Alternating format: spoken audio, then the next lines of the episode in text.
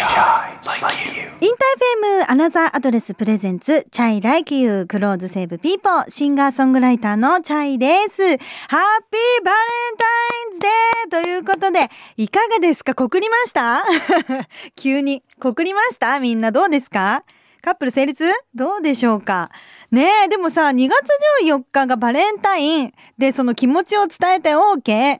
チョコ渡すのをきっかけに話しかけてみてはっていうさ、なんかもうきっかけ与えてくれるのってすごく素敵な日じゃないっていうのはすごく前から思っているので、バレンタインデーが私は大好きなんですけれども、ちなみにね、あなたに恋をしていましたってチャイの私の曲がね、あるんですけれども、毎年ね、この時期になるとね、流れるんです。で、あれいつだっけな？去年かな？私普通にジムのサウナに入ったわけ。そしたら、ニュースでテレビでやっててさもう本当におばちゃまたちと見てるわけよ一緒に。でさおばちゃまって結構ああいうなんかなんつうのテレビ見ながらサウナでさペチャペチャ喋るわけよ。私じゃないよそのおばちゃま同士でね。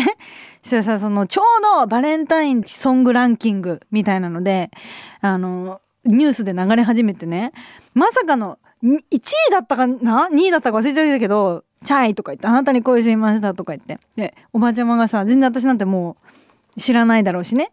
その、ふーんとか、へーとか言いながらさ、なんか、いたたまれない、なんか、なんて言うんだろう。すごく不思議な感覚になったっていうのを思い出しました。でもね、毎年こうやって聞いてくれる人がいるっていうのはすごく嬉しいので、ぜひ、ね、じゃあ今日は最後にかけましょうね。あなたに恋していました。はい。ということで、えー、世界のお洋服のお話だったり、ファッションの歴史だったり、デザイナーさんの思い、お洋服の SDGs と、ファッションに関すること、そして、恋愛、仕事、友達のことなどなど、リスナーのみんなと自分らしくを楽しむお時間となっております。ファッションの持つ人を元気に楽しくする力、一緒に感じましょうね。この番組、 chay like you は、洋服も人を救うと信じる chay が、リスナーのみんなと一緒に、ファッション、日常のこと、音楽を楽しむ番組です。Fashion New Life. This program is brought to you by Another Address. Music, saves people. Clothes save people. That's, what, we, believe. InterFM chay like you chay がお送りしております。アナザーアドレスは洗練されたブランドから自由に選べるファッションサブスクリプションサービス。私が収録できるお洋服はすべて実際にアナザーアドレスからセレクトしてレンタルしているお洋服です。番組公式インスタ、そして X にも、えー収録風景だったりね、写真動画いっぱいアップしてるので、ぜひぜひチェックしてください。あの実際の記事感とかもわかると思うので、耳だけじゃなく目でも楽しんでいただける番組となっております。ということで、今日のコーディネートを紹介します。えーっとね、今日はバレンタインということで、かなり遊び心の効いたハートのブラウスを着てみております。MSGM の、えーハートプリントロングスリーブブラウスということで、めちゃくちゃね、カラフルなハートが特徴的なブラウスですよ。すんごい華やか。でもうド派手 な主役アイテムですけれども、えー柄はカラフルですが、メインの色はブラックなのでね、色は気にせず合わせやすいんじゃないかなと思います。で、しかもね、やっぱ MSGM はね、やっぱ着心地がいいんですよね。柔らかくて着心地も抜群なのでおすすめです。そして下に合わせているのも MSGM の、えーヘリンボーンプリントフレアスカートということで、開いた魚の骨に似ているからヘリンボーン柄って言うんだって。へえ。でも確かに言われてみたら。スカートの地に馴染む色で入っているから柄が主張しすぎず他のアイテムとのバランスが取りやすいです。そうですね確かに。こういうねバレンタインデーの時とかねこういうちょっと遊び心の効いたコーディネートをしてみてはいかがでしょうか。MSGM ってすんごい華やかで上質でねでもほら実際に買おうとすると結構いいお値段がするのでアナザードレスでレンタルできますからぜひぜひこういうしかも特に冒険的な派手めなね柄とか色の時はねまさにレンタルがぴったりなんじゃないでしょうかぜひぜひアナザーアドレスチェックしてみてください Chai like you. チャイがいろんなゲストの方をお迎えするチャイミーツゲストの時間でございますけれども、今日のゲストはメンズファッションプロデューサーの MB さんです。自己紹介お願いします。メンズファッションプロデューサーという肩書きでやらさせていただいております MB と申しますよろしくお願いしますよろしくお願いします。MB さんについてちょっと私からね、ご紹介させていただきたいと思いますけれども、メンズファッションプロデューサー MB さんとご紹介しましたが、なんか肩書きがたくさんありますよね。そうなんですよなんか正直プロデューサーっていうのどうなのかなって思いつついろんな肩書きがあるんですけすごいですよ。どだって、ファッションバイヤーでもあり、ファッションアドバイザーでもあり、ファッションブロガーでもあり、作家と。すごいたくさん幅広くね、活動されて、アパレル店舗のスタッフから店長、マネージメント、バイヤー、コンサルティング、EC 運営など多岐にわたる経験をお持ちということで、はいすごいですね。ご自身の運営する会社の代表として、プロバイヤーや企業コンサルタント、ファッションプロデューサーとして活躍なされている方でございます。えー発行する有料メルマガが1位になったり、出版する書籍は軒並み、えーベストセラーになったりと、週刊誌で連載を持っていたり、ねえ、名実ともに日本を代表するメンズファッションプロデューサーの MB さんです。はいよろしくお願いしますすごいですね。MB さんの今のお仕事改めてご紹介してもらってもいいですか？そうですね今のお仕事多分僕のこと知ってる人の多くは、おそらく YouTube の認識がすごく強いと思うんでえ、すよね。YouTuber も？そうなんですよ。だから肩書き一つ増えちゃって。YouTuber も？YouTube がもう、えっ、と、3年前ぐらいから始めていて。わいい時期いい時期に始めましたねいい時期、そうですかうんね。めちゃくちゃ。で、今、登録者42万人ぐらいか？へー YouTube では、はい。主にもちろんファッションのことを発信してるんですか？そうですね。ファッションの着こなし方だったりとか、まあ、せっかく YouTube っていろんな人が見る媒体なので、まあ、なんだなるべく安いもので誰でも手に入りやすいブランドとかを使ってどうやったら足長く見えるとか顔ちっちゃく見えるとかっていうことをあなるべくその論理的に感覚じゃなくてちゃんと説明できるようにっていうのはやってますね。うん。私もあれ？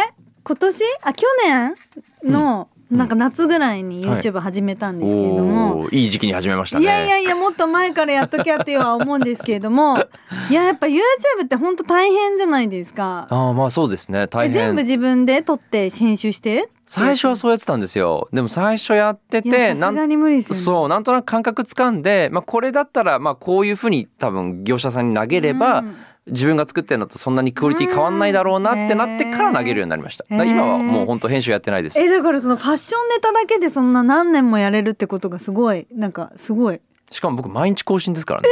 出た 出た。え超リスペクトうわもう今のでめちゃくちゃ相当リスペクト度は上がりましただって ありがとうございます。やマジではい。私これ本当に YouTuber さんって本当すごいなってやってみてはい。分かったことの一つなんで、もちろん毎日あげる方とかすごいよなとは思ってたけど、うん。こんなに大変だと思ってなかったのもあり、なんかしかも、はい。何でもいいな別に YouTube じゃなくても、はい。毎日同じ、なんて言うんだろうクオリティのまあなんていうかクオリティがちゃんとしている質の高いものを毎日絶対にあげるってどんなもうツイッターでもインスタではいはいもそうですけど、うんまあ、別に質に限らずですよもううん毎日何かを成し遂げるってあ こんなすごいことないと思うんですよ。逆にですね僕はうんそれしかないなって思ったんですよ。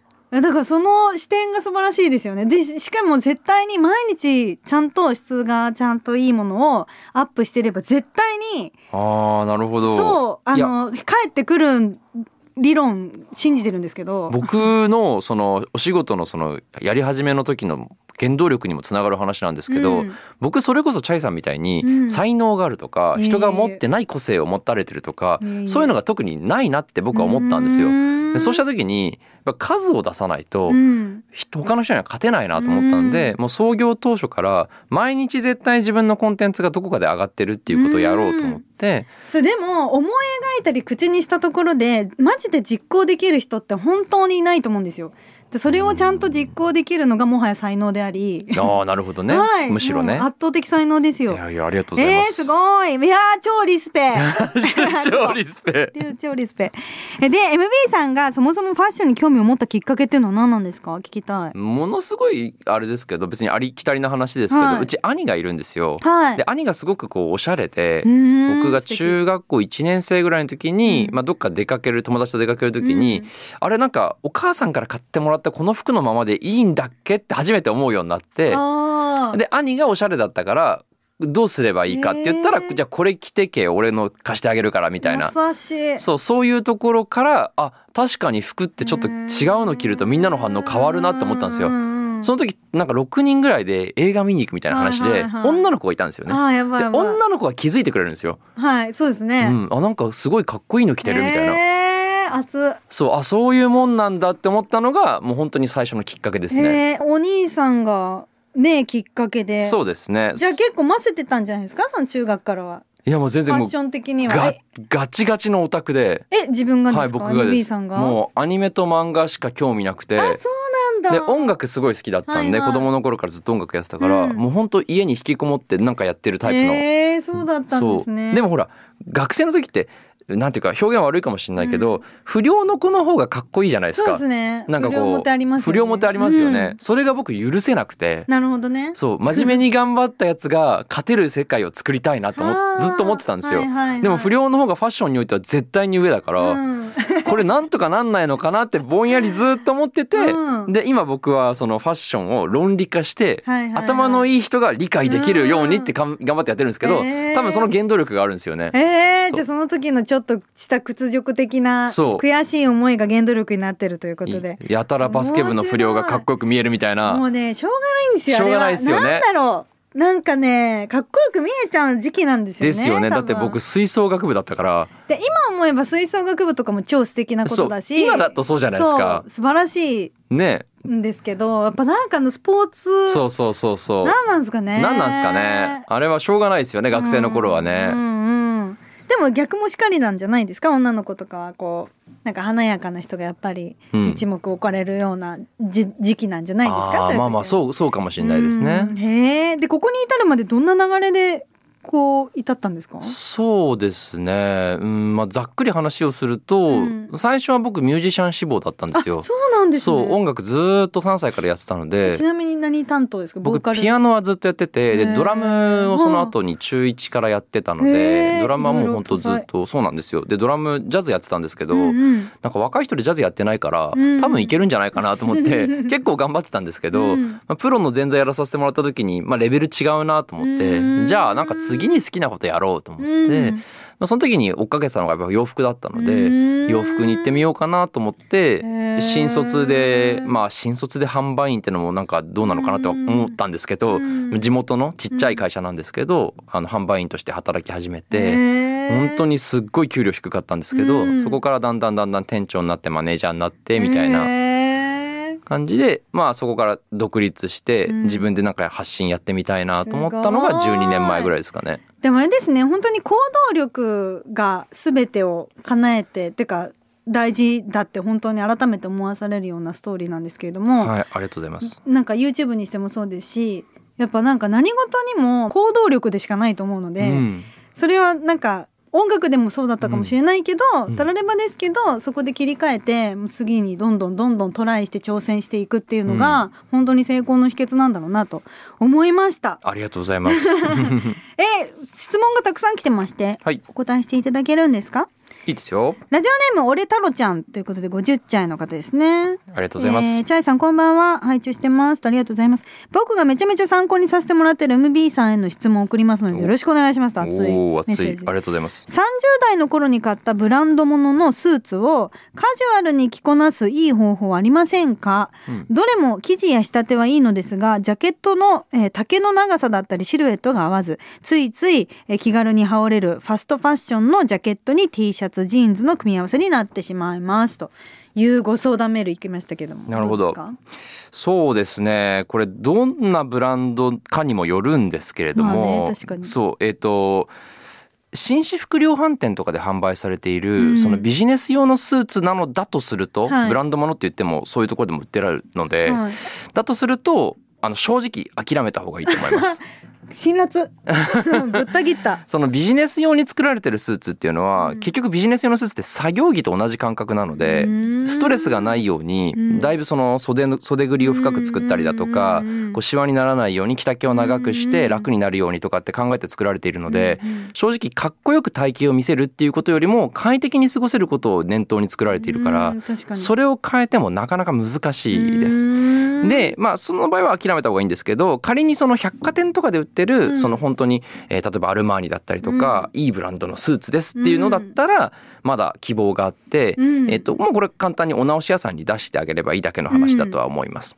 さああのスーツって、まあ、あんまりそのトレンド変わってないようにも感じるかもしれないけど、カジュアルほどではないけどやはりトレンドがちゃんとあって着丈が長くなったりとかボタンがシングルからダブルになったりとか、ねね。そうなんですよ。ラペルの幅が細いのから太いのになったりとかさまざまなそのトレンドが存在しているのでやっぱり10年前20年前とかだとどうしても古臭く感じちゃう。うん。80年代の写真とか見るとやっぱドラマとか見るとどうしたって古く感じるのと一緒でうん。着こなしって絶対に出てきちゃうのでうん。なのでまあこれは例えば今お気に入りのジャケット。うん。まあそれこそファストファッションでもいいんですけどうん。お気に入りのジャケットとその直したいジャケットをお直し屋さんに持っていってこっちにちょっと近づけてほしいんですけどってやってあげるだけでえー割と通じると思います。ね本当に論理的に話されて分かりやすいですね。ありがとうございます。私全然ほらスーツお女性なのでそうですよねスーツのことちんぷんかんぷんですけど、うんうんうん。なるへそと思いました。ちょっとお値段はするかもしれませんけどね。ね結構直しってするんですよね。そうなんですよ。なんだかんだ。だからなんかもう新しいの買っちゃった方がいいんじゃないって私も思いましたけど。いやもう正直そっちの方がいいと思うんですけど、もしかしたらこの方はね,、思い出のねそうそう思い出かもしれないんで、うんだとするとまあ少しお金出して、えー、と長く使えるように直すっていうのも素敵なことだと思います。えー、いやすごく的確なアドバイスありがとうございます。ありがとうございます。ということで話は尽きないのでね来週もいいですか、はいあお付き合いいただいて。いいんですか？ありがとうございます。ありがとうございます。今日いかがでしたか？いやめちゃめちゃ楽しかった。すごい。お話やっぱり上手ですね。さすがですね。あら。褒め合っちゃって。ありがとうございます。ありがとうございます。とんでもないありがとうございますそれでは告知をお願いしたいと思いますはい、えっ、と私 YouTube で毎日配信しておりますので、ぜひ YouTube で MB チャンネルと検索してみてください。いやーすごいな いつかコラボしてくださいじゃあぜひいつでも YouTube お気軽に言ってください。ありがとうございます。といますということで、本日はメンズファッションプロデューサーの MB さんにお越しいただきました。ありがとうございました。ありがとうございました。Please send us a message at chay at interfm.jp. 大丸松坂屋百貨店が運営するファッションサブスクリプションサービス Another Address が新たな取り組みとして立ち上げているサーキュラープロジェクト。 Another Address では約2年半で16万着をレンタルしてきました。その中でどうしてもレンタルが難しいというね、傷だったり汚れが発生したアイテムが2000着ほどあったそうです。このままこのお洋服の寿命を終わらせてはいけないという思いで、通常のレンタルが難しくなったアイテムをデザイナーや日本伝統技術とタッグを組んで、えそれぞれ違う魅力的な一点物のアイテムとして生まれ変わらせているのがアップサイクルブランドのリアドレスです。えそれはファッションは使い捨てではないという思いを解決する方法の一つ。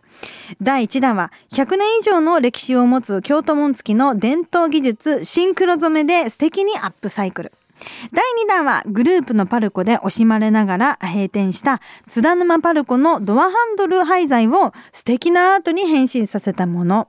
常に新しいことを始めている Another Address 随時チェックお願いいたします。Chai like you. アナザードレスプレゼンツチャイライクユークローズセーブピーポーいかがでしたでしょうか？そろそろお時間となっております。最後にメッセージいこうかな。ラジオネームティーナさん。女性の方ですね。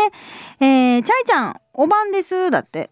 チャイちゃんのお声も大好きです。ありがとうございます。毎週楽しく聞かせていただいています。先日、チャイちゃんのおばあちゃまはお誕生日だったそうですね。本当におめでとうございます。だってありがとう。とても92ちゃんには見えなくてお若くて、チャイちゃんとのお写真がとても素敵でした。そうなの。